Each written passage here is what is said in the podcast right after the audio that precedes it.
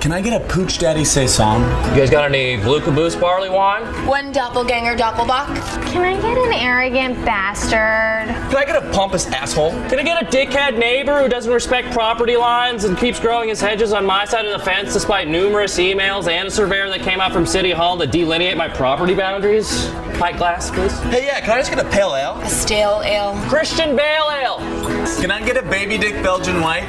It's a very light lager, but it's served in a urine sample cup. And it's a really good Black History Month beer. I'll take a Bud Light.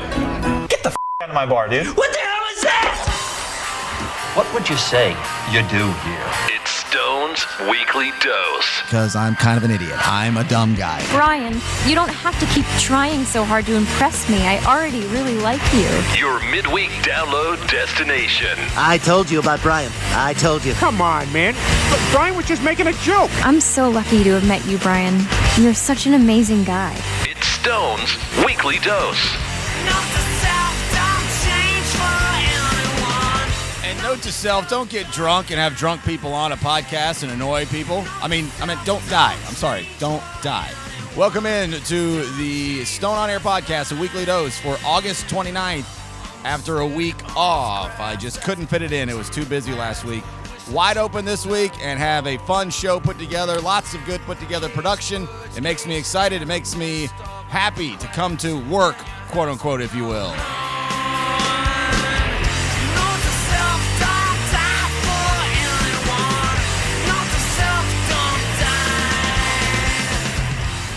And more on that as I get into what the bulk of this first segment will be, which will be about my dear friend Jeff Styles and his predicament he's in now and how important some things like production are. And so what I mean by that is just, you know, I, I in advance I got together all the elements done. So when I can walk in here on Tuesday, I can just hit go. I just sit down at the desk at the little mini studio I have built here and I just hit go and then I just start hitting buttons and I just start talking. I don't have to do anything else and it makes it so easy and it makes it so much fun. When you have to do all those things at the same time and all in one night, it becomes a nightmare because it's a lot of damn work. Because production is very, very. Oh, I'm not gonna say difficult, like nobody can do it, but it does it, within you know the relative nature of what it is. It is pretty difficult, and it's time consuming if nothing else. So I got all that, out of the way early on, almost like, you know, I was the producer yesterday and I'm the on air show talent today. Again, I'm, I'm just kind of making this up as I go. It'll make a little bit more sense when I lay out what I'm talking about with Jeff. Uh, I'll get the the uh, the menu of the the first. It'll be a four segment show today, and I will lay that out in just a minute. First, I just want to say right off the top, uh, the Rail and Hops Brewers Festival was fantastic. Fantastic. I was worried that it was not going to go over well because it was put together rushed because it was this this late real realization that the Southern Brewers Festival wasn't going to happen after 20 whatever odd years it is. I did to get into 25, I don't even know however many years it was. A long damn time. I mean, I was on a fake ID drinking of that damn thing.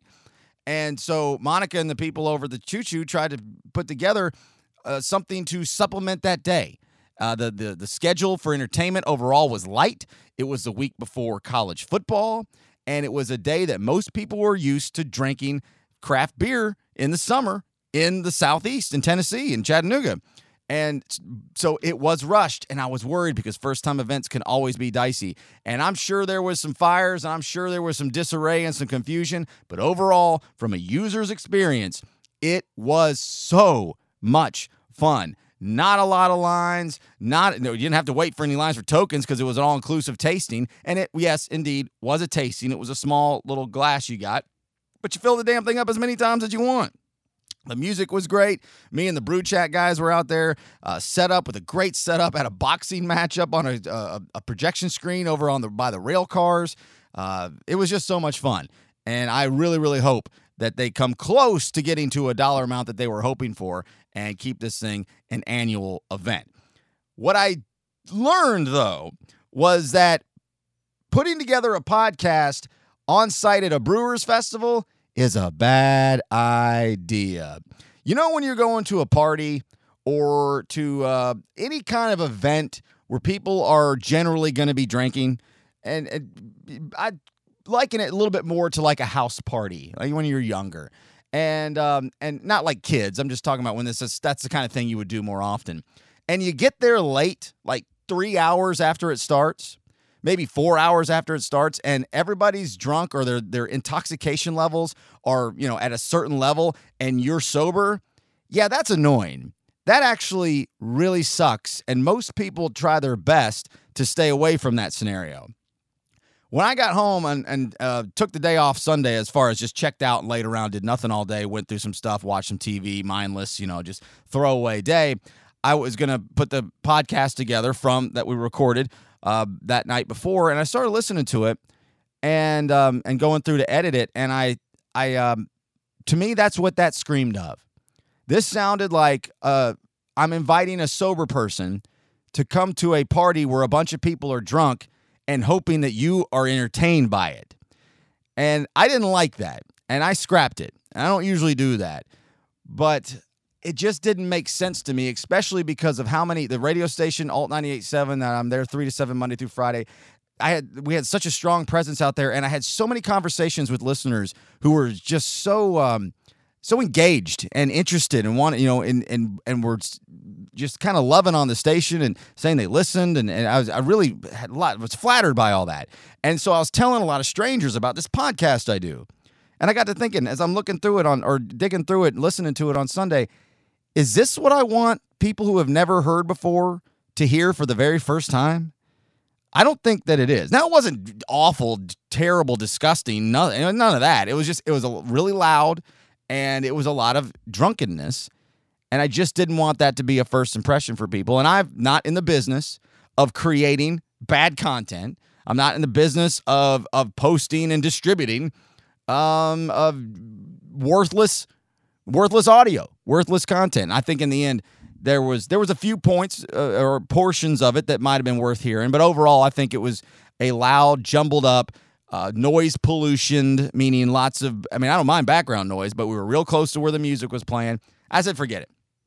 I'm not going to do it. I'm not going to invite sober people to a drunk party and hope that they have fun because the chances are they're not. Now, a lot of you out there that are regular listeners and know the people that I would have been on the show with and know the inside jokes, you'd laugh your ass off because there was some there was some, some stupidity there, some idiocy in a, in a funny way.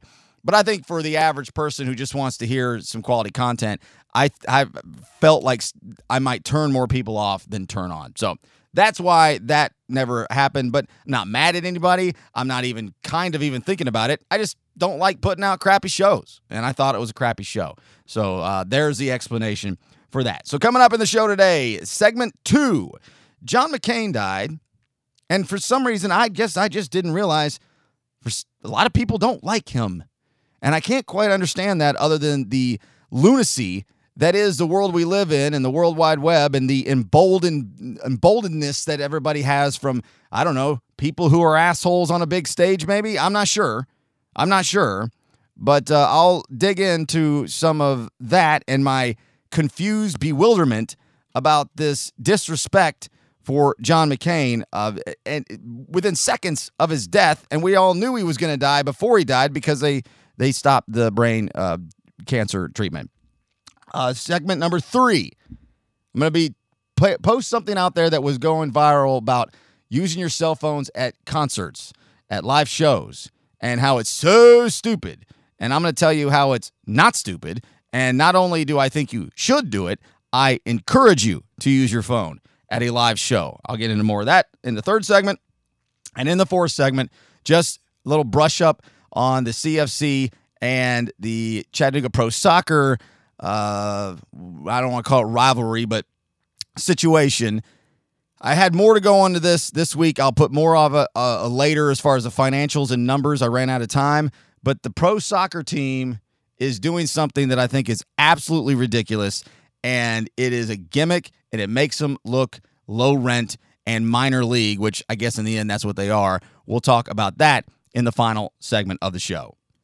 So a lot of things got changed and derailed as is per usual on my schedule as far as how I approach the show and what topics I go with. Monday morning, the 27th of August, Jeff Styles was fired from Talk Radio 102.3 and I've gone round and around on this. I made, uh, you know, a purposely made misleading posts and um, and comments about Jeff's situation because I, well, selfishly just wanted to pretty much get attention towards my way. Sorry to to to, to use you, Jeff, but that's what I was doing. Plus, it, it was I thought good content, and I wanted to I wanted to catch the people who didn't listen and only heard things. Hey, guess what I heard, man? Yeah, well, did you listen? Do you actually know what you're talking about? I exposed a lot of people for that. That was kind of the point of that a few weeks back, a month ago, whatever it was.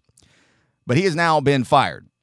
I again, as I've said on other podcasts in the past, I'm going to assume you know this story. I'm not going to, you know, I'm not going to reset it all because this is not a radio show, it's a podcast. You surely already know all that or you wouldn't be listening right now.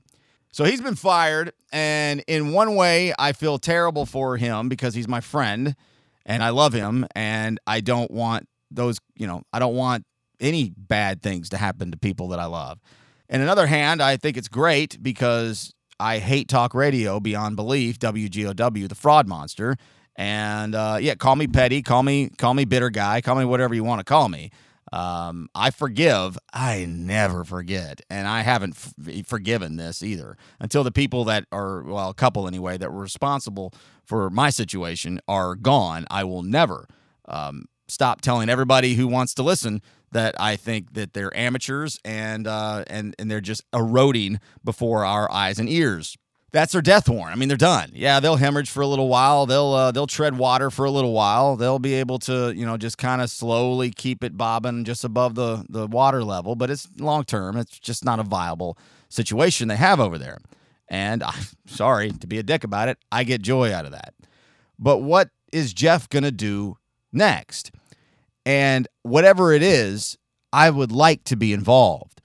We he called me last week and I was so covered up in my stupid work week last week. I, this is not one of those, oh, I'm so busy, I couldn't get to the phone. I had a six day stretch that ended at Rail and Hops that was ridiculous. Now, it was also very profitable. Not complaining. I'm just saying. It was a go to work, go to sleep, eat, go to work, go to sleep, eat for six days. I couldn't take a phone call, I didn't have time. And so we traded some text messages and the context was off because we weren't talking enough for me to understand everything he was saying. And I've texted with uh, Rebecca, his wife, saying, "Hey, tell Jeff to just tell me a good time to get a hold of him, and hopefully we can talk here pretty soon." But he's got his website, Jeff Styles America. I think it's a great name. Jeff Styles America is a great name. And uh, that the name of the podcast, he now has three. I listened to the first one. You know, I broke it down here a few weeks ago, and um, and showed my concern for some of it. I haven't listened to the next two, and the honest reason why is because I don't listen to podcasts generally. I mean, I, I do here and there, like when I travel or if I've got an hour to cut the grass. Um, if I'm uh, cleaning up, eh, that's going to be extensive. Like I'm going to clean up and dust and, and vacuum and all those in a room, then I'll have it on for an hour. But I don't just sit around and listen to podcasts uh, just randomly through the day. I listen to radio shows. I listen to Atlanta sports radio in the afternoon, Nashville radio in the afternoon. I like radio. I don't listen to podcasts unless it really intrigues me.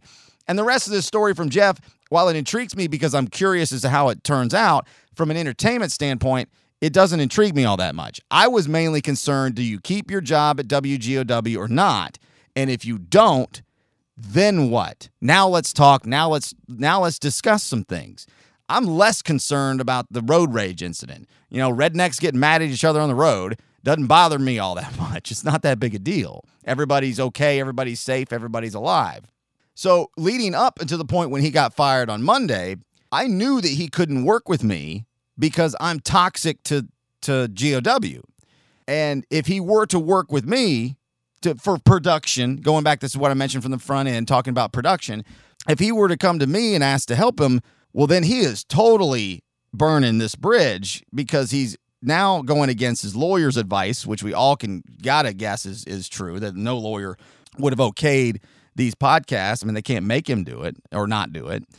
And and that and he's got the guy who constantly tells everybody how much he hates the talk station for helping him produce it. Like he can't do that. That's that's suicide. That's that's occupational suicide. So I get that, but now that's gone. Now that's done. And so now my only thoughts are how can I work with Jeff to best utilize him and to best utilize me?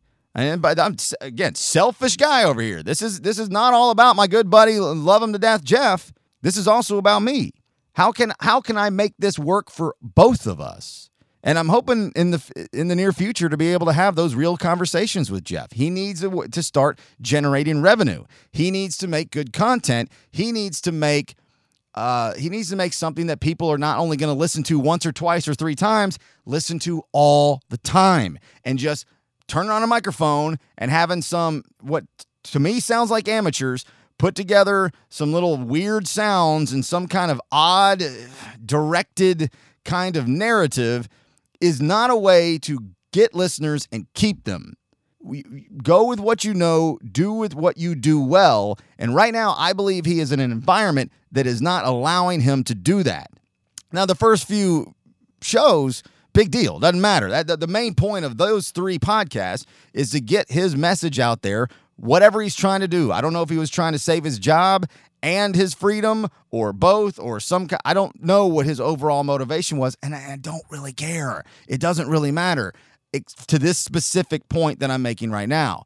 What Jeff needs if he wants to make content for a living, if he wants to go forward and and create listenable audio that is available on a consistent, timed out, real basis with real direction, real production, focus, and preparation, I can do that for him.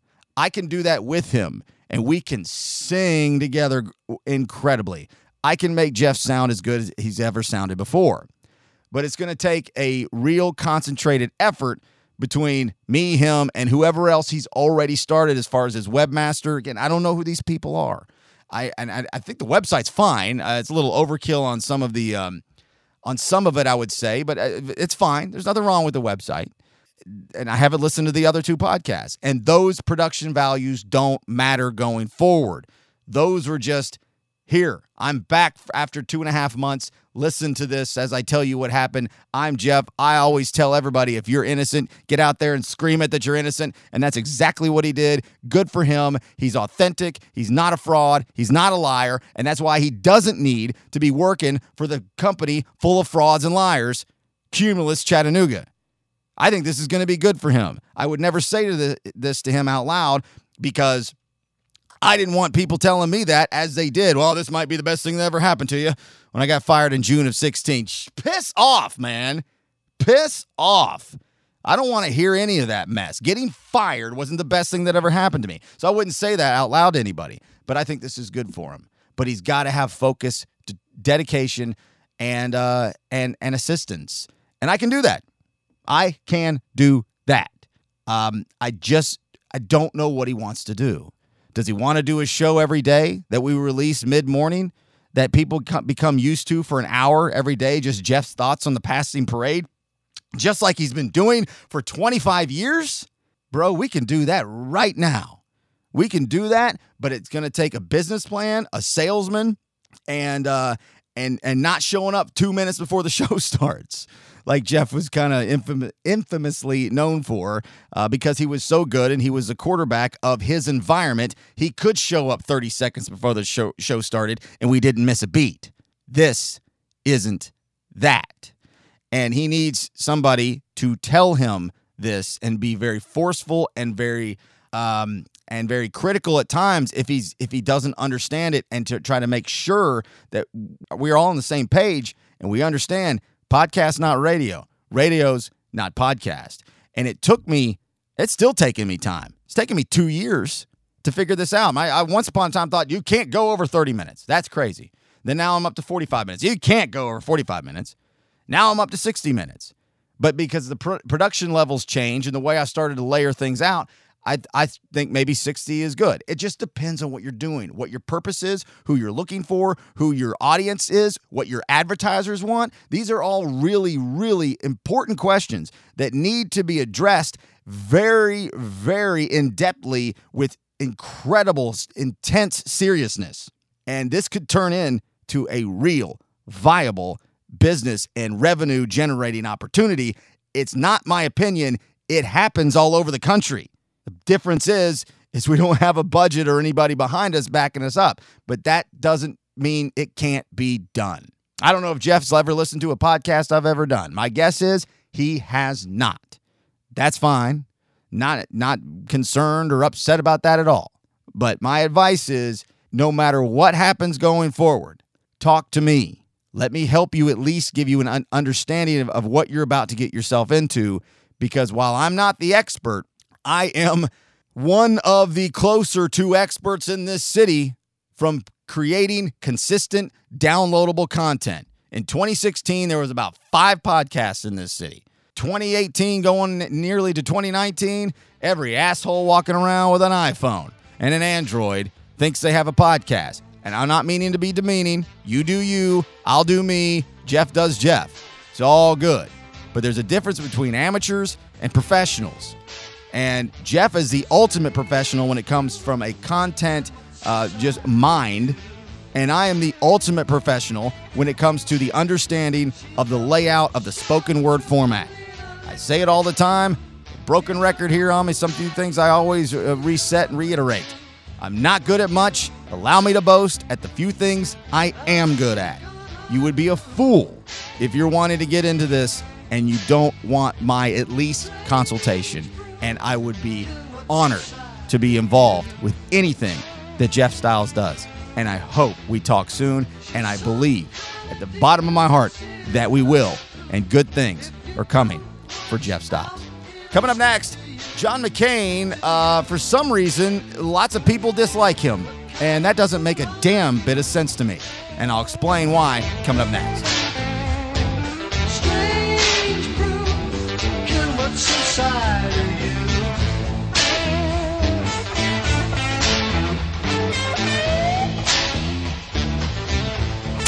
Stone on Air coming up. I'll go ahead and make sure you get another copy of that memo. At StoneOnAir.com. These are John's words. We weaken our greatness when we confuse our patriotism with tribal rivalries that have sown resentment and hatred and violence in all the corners of the globe. We weaken it when we hide behind walls rather than tear them down. When we doubt the power of our ideals rather than trust them to be the great force for change they have always been. We are 325 million opinionated, vociferous individuals. We argue and compete and sometimes even vilify each other in our raucous public debates. But we have always had so much more in common with each other than in disagreement. If only we remember that and give each other the benefit of the presumption that we all love our country, we will get through these challenging times. We will come through them stronger than before. We always do. Do not despair of our present difficulties. We believe always in the promise and greatness of America because nothing is inevitable here. Americans never quit. We never surrender. We never hide from history. We make history. Farewell, fellow Americans. God bless you, and God bless America. That was a longtime aide of John McCain reading his farewell letter after they discontinued the brain cancer treatment just the other day. This is new Death Cab for Cutie, and I am in love with it. It's called I Dreamt We Spoke Again.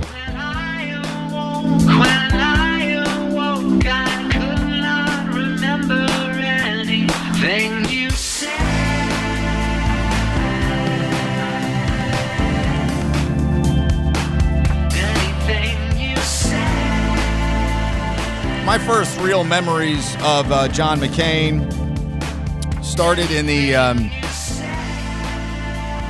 the primaries of the uh, and before the primaries, the lead up to the primaries campaigns of the 2008 election. I was just starting to work at the aforementioned talk radio 102.3 radio station, the once highly esteemed and credible and highly listened to and highly profitable radio organization. And I started to work there every day in the mornings with Jeff and JR and Kevin and Wally Wachowski. And God, it was fun. It was so fun. It was a joy to go to work every day. I mean, it sucked getting up at five o'clock in the morning, but I was 27, you know, years old, 27, 28 years old. Uh, I could sleep for three hours and go to work and then power nap and just uh, just a, different time, a different time. It feels like a lifetime ago, though it was just 10, 11, and maybe closer to 12 years old, 12 years ago. But uh, I mean, when I first started doing that gig, but uh, so I'm there every day. We're talking election. And of course, I remember the 04 election somewhat, but I didn't follow all the primaries. I was 24 years old. I didn't give a damn about any of that. I only only thing I remember from the 2000 election vividly is all the post stuff, right? The hanging chads and all that. That's what first grabbed my attention as a as a basically a child, you know, a kid, a kid, 20 years old. Whoa, what is this? This is interesting. And then, you know, by 04, and you got a lot you know, different time. And then by 08, there, you know, it's late six into seven, and then into the uh, the 2008 election. And so John McCain was so far behind, so far behind. There was no chance this guy, the Maverick, there's no chance this guy was going to be able to come out of this pack. And then all of a sudden, he just makes a push into the uh, spring and summer of 08, and, and boom, he's he's this uh, comeback kid, the comeback guy, and then you start learning all the stories and the Vietnam prisoner of war stuff, and won't get into all that because if you don't know about any of that, then I don't, then you're not listening to this. well, I have a I have a very smart listenership. We we are all somewhat on the same page, so there's no reason to reset all that. And so there's a lot of reason to gain a lot of respect for this man. And then there's Obama, who nobody knows anything about, and back then not having experience for uh, to be a president was a really big deal to people. Now, uh, just elect any old asshole who says they want to be president. But so that was a that was a fun time in my life being able to follow this guy. And I remember thinking, this is a great. We're in a great situation here. We are in a great situation. We're going to get a a quality human being as a president. It would appear, no matter what happens. And of course, I'm all caught up in the in the yes we can movement. And uh, you know social media wasn't a thing for everybody then. It was just for us that were there for that was probably my fifth or sixth year into social media and that was a big part of why obama won that election. And um, i just i just loved it. Just such a fun time. And uh, just garnered so much respect for john mccain. I, i've only skimmed through some of the things throughout the course of his life that people have problems with and i'm not even going to go i'm not going to go slumming in those waters because the main point towards the tail end of this segment is we're all a bunch of assholes. Everybody walking around is. And we all can be pretty awful at times. And but most of us don't have the worldwide attention on us as we do it. And I can put that in perspective and realize how important that is. If every stupid piece of bleep that you and me and everybody else walking around was was ever put out there for everybody to know, yeah, they wouldn't have a very high opinion of you or I either. So I don't I don't put a lot of time and thought in, in, into that. Just enough to know what John McCain went through in in Vietnam is enough for me to to never really lose any respect for the guy. And I'm gonna play a little bit of audio here in a minute. But it was it was remarkable to me that um, the response that was coming from not just my uh, my social media because it was very little. I don't do pol- I don't do political social media on Facebook virtually ever. I'm, if you don't pay close attention, you might not realize that. You might think that I do because you would expect me to. I really don't. I promote the show. I promote this podcast, and I talk about the Braves. That's that's about all I do on Facebook. Now watch out on Twitter. Watch out on Twitter. I never shut up on Twitter, but most of you aren't there, and most people don't care what anybody puts on Twitter uh, except for one guy. But I got a little bit of response, and I just thought, really?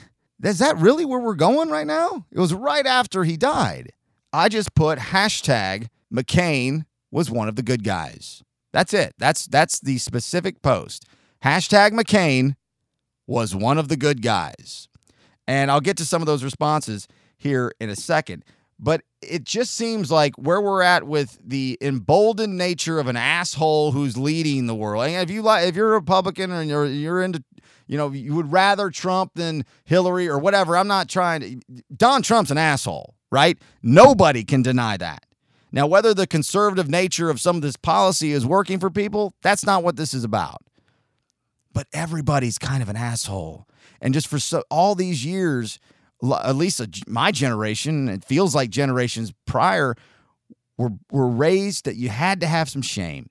You had to be shameful at times to check yourself. You had to dial it down or at least try your best. And it's like that filter's gone. That filter's done. Screw everybody else. I'm just going to say whatever I feel like. Why? Oh, well, because I'm I'm seeing it happen around me. If it can happen on TV at the press briefing, why can't it happen here? And you know what the biggest part of this is? Think about this. Children, what are they? They're impressionable. Why are children impressionable? Because their brains have not completely developed yet. They they're they're, they're technically brain damaged. It's so underdeveloped. So they're imp- they're impressionable to everything they see. They soak it in like a sponge. They see somebody say something, they say it later. They they hear somebody say these things over and over again, and all of a sudden now they're saying these same opinions. They're just they're parrots. Just they'll just repeat what they hear. Why? Because their brain can't function and and have critical thought and create their own thoughts. That's what children do. Well, unfortunately, a large percentage of the 325 million people in this country never quite grow out of that underdeveloped portion of their brain and they just hear things and they're impressionable. And what do they see? They see a man who doesn't care about it. He'll say whatever he feels like. Uh, who cares about the ramifications? So will I, damn it. And that's, I believe, mixed with the braveness that social media has brought on us, the mental health issues that social media is creating for everybody, young and old. This is not a kids are having problem with social media only. This is an adults. Everybody's having trouble with this, and everybody is now emboldened to just say whatever they feel like, and there no there's no shame there. And the problem is with shame, it's kind of like making somebody care, you know, apathy and all those kinds of things. You can't make somebody care, and you can't make somebody feel shameful if they're never ashamed. You remember back in the 2008 campaign for President of the United States of America, John McCain, senator from Arizona, was the nomination, and he was at a uh, campaign stop of some kind. And a woman in the crowd had something to say about President Obama that he did not agree with, and he corrected her. I can't trust Obama. I, I, I have read about him, and he's not. He's not. He's a. Um, he's an Arab. He is not. No, man. No. No, man. No, man. No, man. He's a, he's a, he's a decent family man, citizen that I just happen to have disagreements with. That's that simple. No, that's not true. I'm not going to let you let other people think something isn't true. That's as bad as of a lie. Uh, as bad as a lie. A lot of people uh, don't really think about this from this direction. I do a lot because occasionally when things don't matter, I'll let you think something that isn't true, but in the end, that's still a lie. It's deception. Even if you don't lie straight up and say, I'm going to say something that's not true, allowing other people to believe something that isn't true is the same kind of deception as a lie. And I've got no reason to believe that John McCain is a liar. Just after being diagnosed with brain cancer at the end of last year, he was on with The View, the television show, talking about that time back in 2008. I think the important thing about the dialogue in America today is it's lost respect for the views of our those who disagree. This has got to stop. Mm-hmm. We've got to be respectful of one another's views and and have a dialogue that's based on truth and not on allegations and and when someone says he's a Muslim and he wasn't born in a in America. You can't let that go. You just got to do what's what's right. That's John McCain just at the end of last year. On that show, his daughter is I don't know if she's a frequent uh, guest or a contributor or an host. I don't know. I don't watch The View. I wouldn't watch it if it was filmed in my backyard or my living room or my kitchen. But she was on the show and she asked her father a question. You have had such a long career. Do you have any regrets? Have we got a couple hours? uh, many, many regrets. But when you're in the arena and you try to do the right thing, many times you don't do the right thing. And every day I make a mistake. But you learn from it and you try to move on. You just got to do better the next time, knowing that you have to learn from the things that you have done wrong. When I found that, I was so thrilled because it's so simple and it's so um, easy. It's, it, anybody can just kind of come up with that. It's not like he had some kind of amazing revelation there. But we are living amongst a portion of the society. Maybe it's generational. I don't really know. Maybe it's bigger than generational. The no regrets society. I've been I've been screaming this and so pissed off at this notion for for since I was very young. I've been saying that what do you mean no regrets? Live without regrets. Who the hell are you, punk? How, I I do regrettable things on a damn near daily basis. And just to spin this, and I know it's not, sometimes it's not totally literal. It's more of an ideological overall worldview. Well, you know, you don't want to go missing out on stuff. That's not what I'm talking about. Doing it, being adventurous and doing things that you getting outside of your comfort zone is one thing. And then there's also one running around thinking that even if you screw up, no big deal because live without regrets, bro. I hate that. I hate that. And we got a generation, again, maybe it's bigger than just a generation, a society that thinks that, ah, yeah, what the hell, it doesn't matter. So on this uh, thread on my Facebook page, it said, hashtag McCain, he was one of the good guys. First response is, really? Question mark. My next one is yes. And then, okay. Tanner says, good or bad, a human has deceased. Grow up. JW says, just one of 7.6 billion. I just hope he can be forgotten soon. We need a fucking flood, super volcano, or meteor. Fuck humans. Gayla says, yes, he was. John said, said no one ever, meaning John McCain was one of the good guys. Said no one ever. I had my next response was hashtag confused. Ian says the only Republican I always supported. Frederick, again, hashtag McCain is one of the good guys. Was he? Question mark. Susie says, Jesus Christ, can people let the man die without dragging out every fucking thing he did wrong? Shake my damn head. And then my good friend Ernie Dempsey says, anyone who's never done anything wrong, feel free to beat the guy's legacy to death. We've all been wretched at one point or another. And I thought that was a great, great response because I was thinking about something along those lines earlier that day when I was looking at a post that just popped up in my feed from somebody I didn't know and was only there because and I'm not friends with on the site on Facebook proper and it was only there because one of my other friends who turns out is a Trump bro who is still my friend but he's a Trump bro all the way because he liked something it showed me the damn thread and after the Madden shooting in Jacksonville, and I, you know, I talk about how sh- these mass shootings, if they don't have anything to do with stuff that I'm into, they don't emotionally get to me. So I'm not going to spend a segment on it. I'm never going to get shot at a, a video game conference.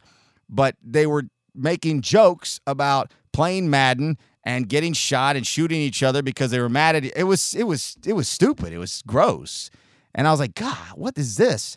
This just happened, and you've got a whole thread of making fun of it. I mean, just do it in around a round of beers in the backyard if you want, man. But you're putting this out there see, and I immediately uh, just deleted it or, or banned or not banned it, whatever I did to make it go away. Now, I didn't do that because I didn't agree with it and didn't want to see it anymore.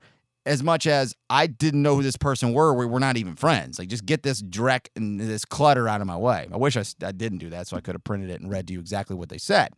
But that brought me back around when I saw Ernie's post about saying we've all been wretched at some point. And it, it appears these days there's just a lot of wretched assholes everywhere.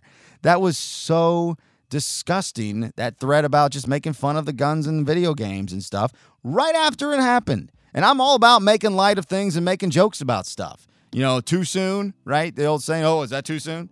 You know, pushing those boundaries. I can find humor in tragedy, just not the day after it happens. My God, where, why have we lost all sense of humility and shamefulness? It's just not there anymore. And it was already coming before two years ago. I'm not. I might. You might be thinking I'm insinuating that this is all because of Trump. No, no, no, no, no, no, no, no, no, no, no. Not even kind of. This is already happening. This is a be careful what you wish for thing on my end. I have been wanting, you know, a nihilistic approach to things, a libertarian uh, to all degrees kind of thing. You do you, I'll do me, and piss off everybody else. I've been saying that and thinking that my whole damn life. And as soon as I start to see it, I don't really like what I see. I, I now think very much that is a be careful what you wish for. I don't want people to care about stuff. Don't care about smoking weed. Don't care about gambling. Don't care about prostitution. Don't care about uh, religion. Don't care about all these things. And as soon as everybody stops caring about it, I look around and I don't really like what I see. And I'll leave it at that for right now. This is Stone on Air podcast. Do it every day, every Wednesday, your download destination. I appreciate you guys being here. Coming up next, be a couple of short segments. Uh, Facebook and social media and the sharing of what you are videoing on your phones, in particular concerts and live shows. And while I'm not only saying you should do it, I'm encouraging it because everybody's doing it already anyway. I'll get to that coming up next.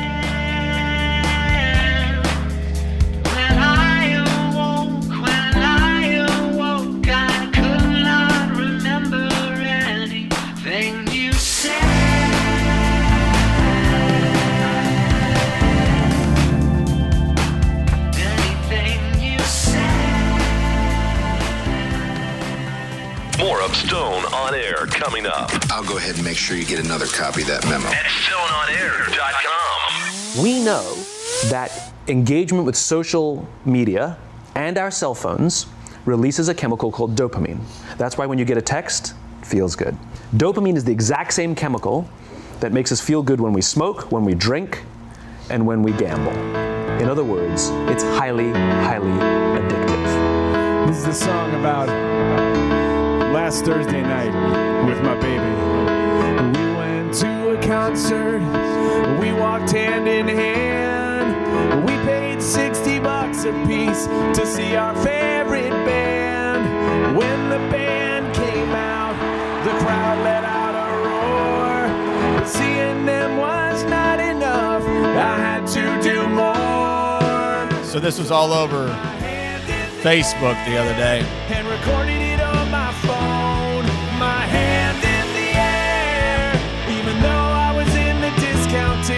Zone. I wanted it on my camera, and I was not alone.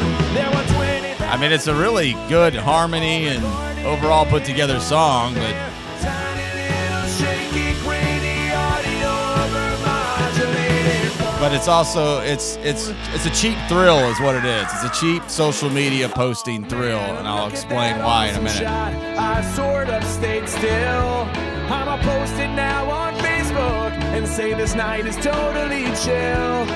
He's so glad he got this shot after 13 beers. Instead of enjoying it with his own eyes and ears. Come back to that part right there instead of enjoying it.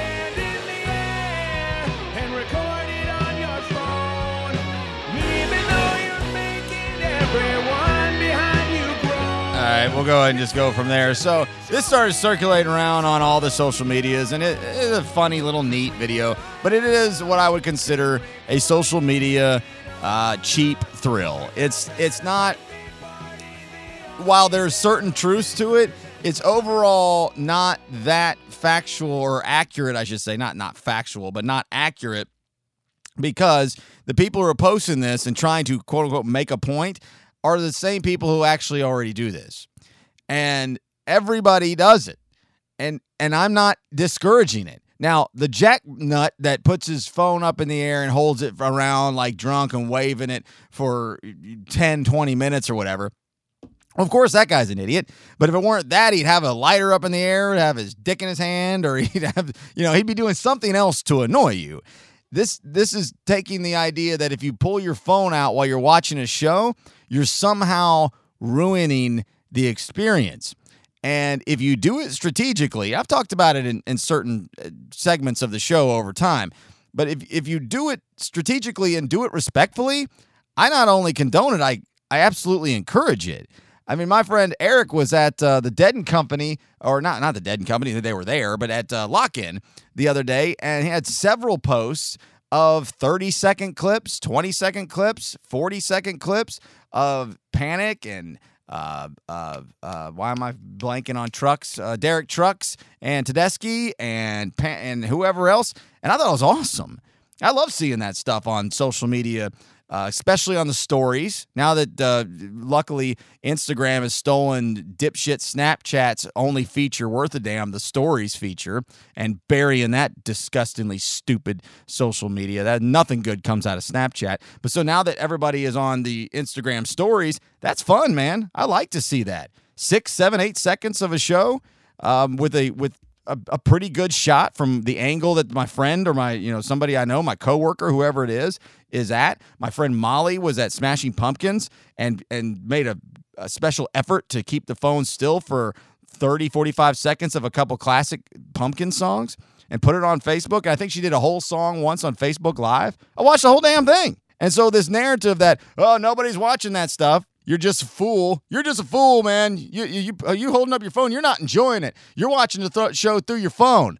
Uh, no, I'm not, dude. I'm documenting my life the same way 30 years ago somebody would make a scrapbook. I am uh I am or a slideshow from 30 years ago. This is a this is a virtual 21st century way of showing you my vacation without making you sit on my couch and watch it when you don't want to do it. You you voluntarily come here to look at this and they come in droves because we are voyeuristic and we want to see what everybody else is doing. Oh my god, is the windows open? Is she naked in there? I mean, that's where that's how we are wired and operate especially in the social media age. I love it. I think Instagram is fun as it could be. I want to see what people are up to up to here recently. And I like how they've integrated the stories also with the regular posts. The posts never leave, the stories do.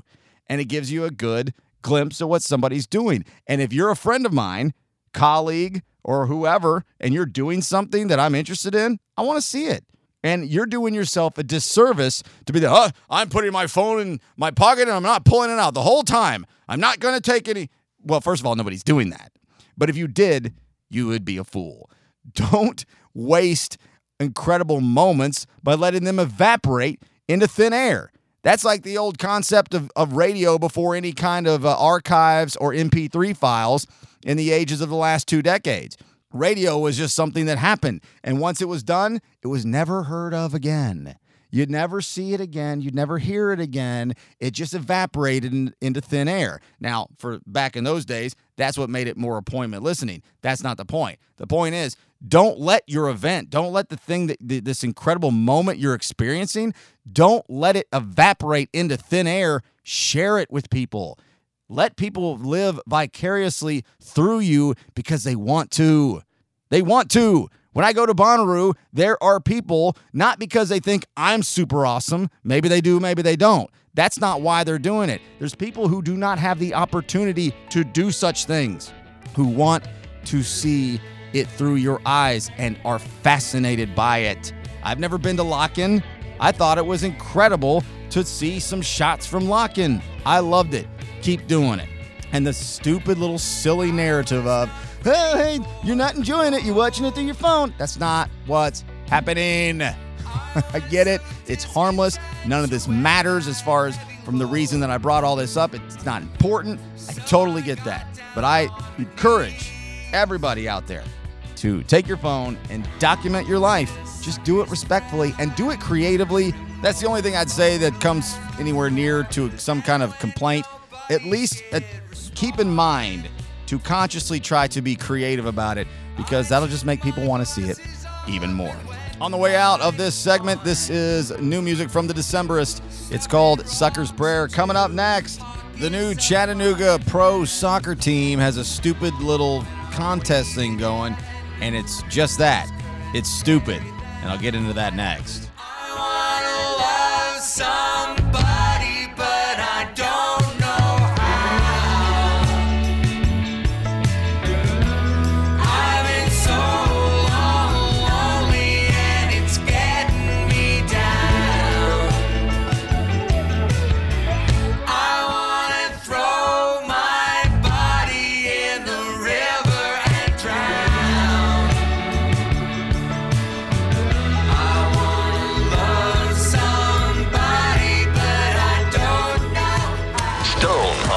Right back. He's cool.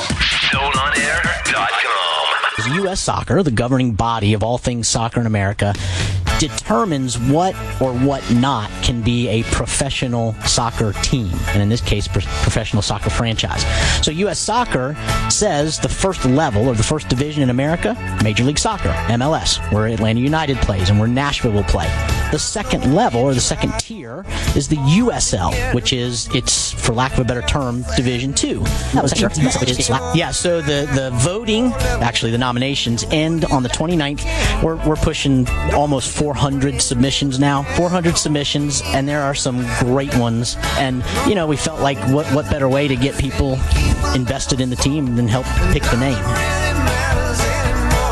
Because that's not a good way to do that. That's a stupid way. Nothing really matters. This is Tom Petty from the new box set coming out called An American Treasure in September. And it's just a bunch of rarities, demos, outtakes. And then they found this one song called what is it? Jesus, why am I blanking?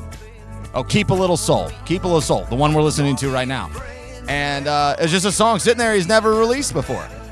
And uh, it's pretty awesome. I mean, keep a little soul.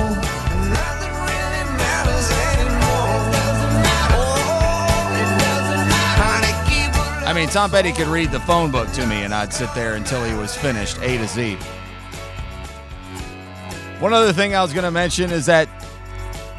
So I talked about it on the show that uh, I went five days without drinking a month ago, and I was texting with this girl that I've had an on and off flirting relationship with. It's just that, nothing but flirting, for probably in the neighborhood of 15 years, maybe closer to 12, 13, something like that.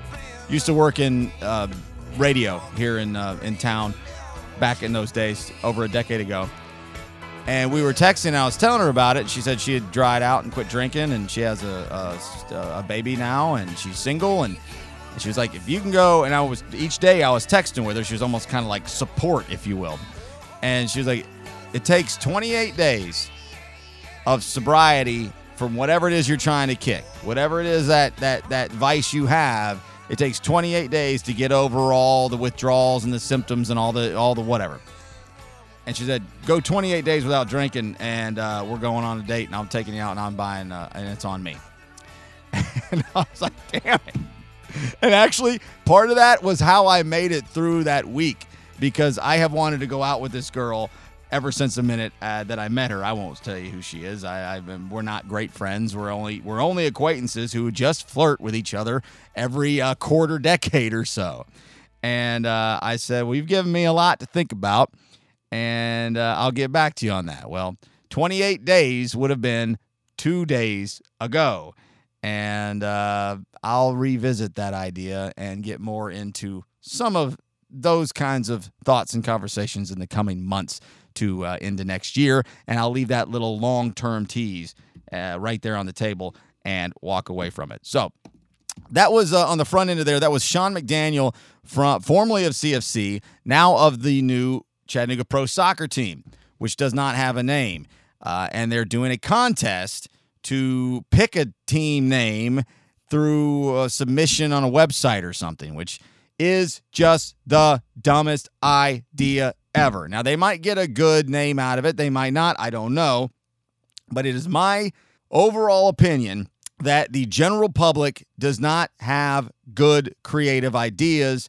That's a reason why we pay people lots of money, consulting firms, advertising agencies, and creative mind types to put together these kinds of things logos, color schemes, team names, these kinds of deals. Sometimes consulting can be over the top ridiculous. The uh, the whole here uh, I'll I'll pay you to take my watch and tell me what time it is. I get all that. There's certainly portions of that that is annoying and not legitimate and not accurate, but there's a whole bunch of creative people out there in the world of advertising, uh, slogan building, brand building. I've dealt with a lot of them. I know a lot of them. I related a lot of them. I work with a lot of them, and they serve a real purpose. And letting the general public name your your entity gets you things like the signal. Now, this doesn't matter, and I don't want people to get mad at me because I I know and love the people involved with running the, the local music venue here in Chattanooga, The Signal, over on the south side. Love the building, love the room, love everything about it. Please Don't just hear things. Listen right now. I love it, love it, love it, love it. The name doesn't mean anything. The name doesn't mean anything. It has no backstory whatsoever. And maybe I'm overblowing the, the the concept of a name needing to establish some kind of meaning. Maybe you and others and people around don't care about that. That very well could be true. But something like, and I'll just use it because it's just it's a comparable uh, uh, place. Track 29 was that a great name? No, I don't think Track 29 was a great name, but the name had meaning. The name had soul. Speaking of the Tom Petty song "Keep a Little Soul," it had it had something behind it that meant something, and so then therefore to me it led it lended credibility. The Signal did a contest, narrowed it down to four names, which were four of the dumbest, meaningless, baseless names ever, and then the then the Signal won out. Well, of course, yeah, Signal Mountain's right over there. I get it. Signal Mountain didn't have anything to do with the name of that place, and so again, it doesn't matter but maybe it kind of does occasionally. And if you're trying to put together this team and you're already fighting an uphill battle because of the way you went about doing it, going behind people's backs, feeling kind of shady, even though nothing illegal happened, at least not yet that we know of. And this new soccer team wants to come in here now. And, and if you want to submit a name or be be a wise ass and go in there and put a you know just a troll everybody, it ends today. If you're listening to this on the day that this podcast drops, as the kids say, which is every Wednesday, the 29th of August. And then they'll have, I don't know, they have maybe a, a finals, if you will. I, I don't know. I don't care. Um, I'm, I'm thinking the end, Scenic City United is probably about as good as the name you're going to get. But don't ask the general public to vote on what your what your logo, your product is, your fight song, your colors, your mascot, your name, your brand, your identity. Don't let general people walking around decide that for you. Do it for yourself. All right. I have this piece. It's a great piece that was posted originally by uh, Tim Kelly um, in the last couple of weeks that really kind of puts in perspective what kind of money needs to be spent to, to be able to make levels of soccer like the USL, USL D3, and Americanized versions of franchise soccer uh, teams and leagues to make them profitable. Where when the point of the piece is, it's almost impossible to do. I'll get to that at a later time. I didn't have time to go through it. It's like seven pages long, and I just wanted to highlight a couple paragraphs. But that means I got to read it all, which I haven't done yet. So I'll get that at a later time. What else? There's still some stuff I've been sitting on a shelf waiting to get to, and uh, I'll get to that soon enough. I appreciate you guys finding the show every single Wednesday, or at least that's always the goal. Jeff Styles, get a hold of me, bro. Give me a call, man. We'll make you sing. We'll make it work. We'll become stars in this city together. Of course, we won't do that. Let's just go make a couple of bucks, man. Let's do that. Together, we can do it. I got to go. Y'all take care at Stone on Air on all social media. I love you to death. This space is as big as ever, and we will do it again next Wednesday. See you. Bye.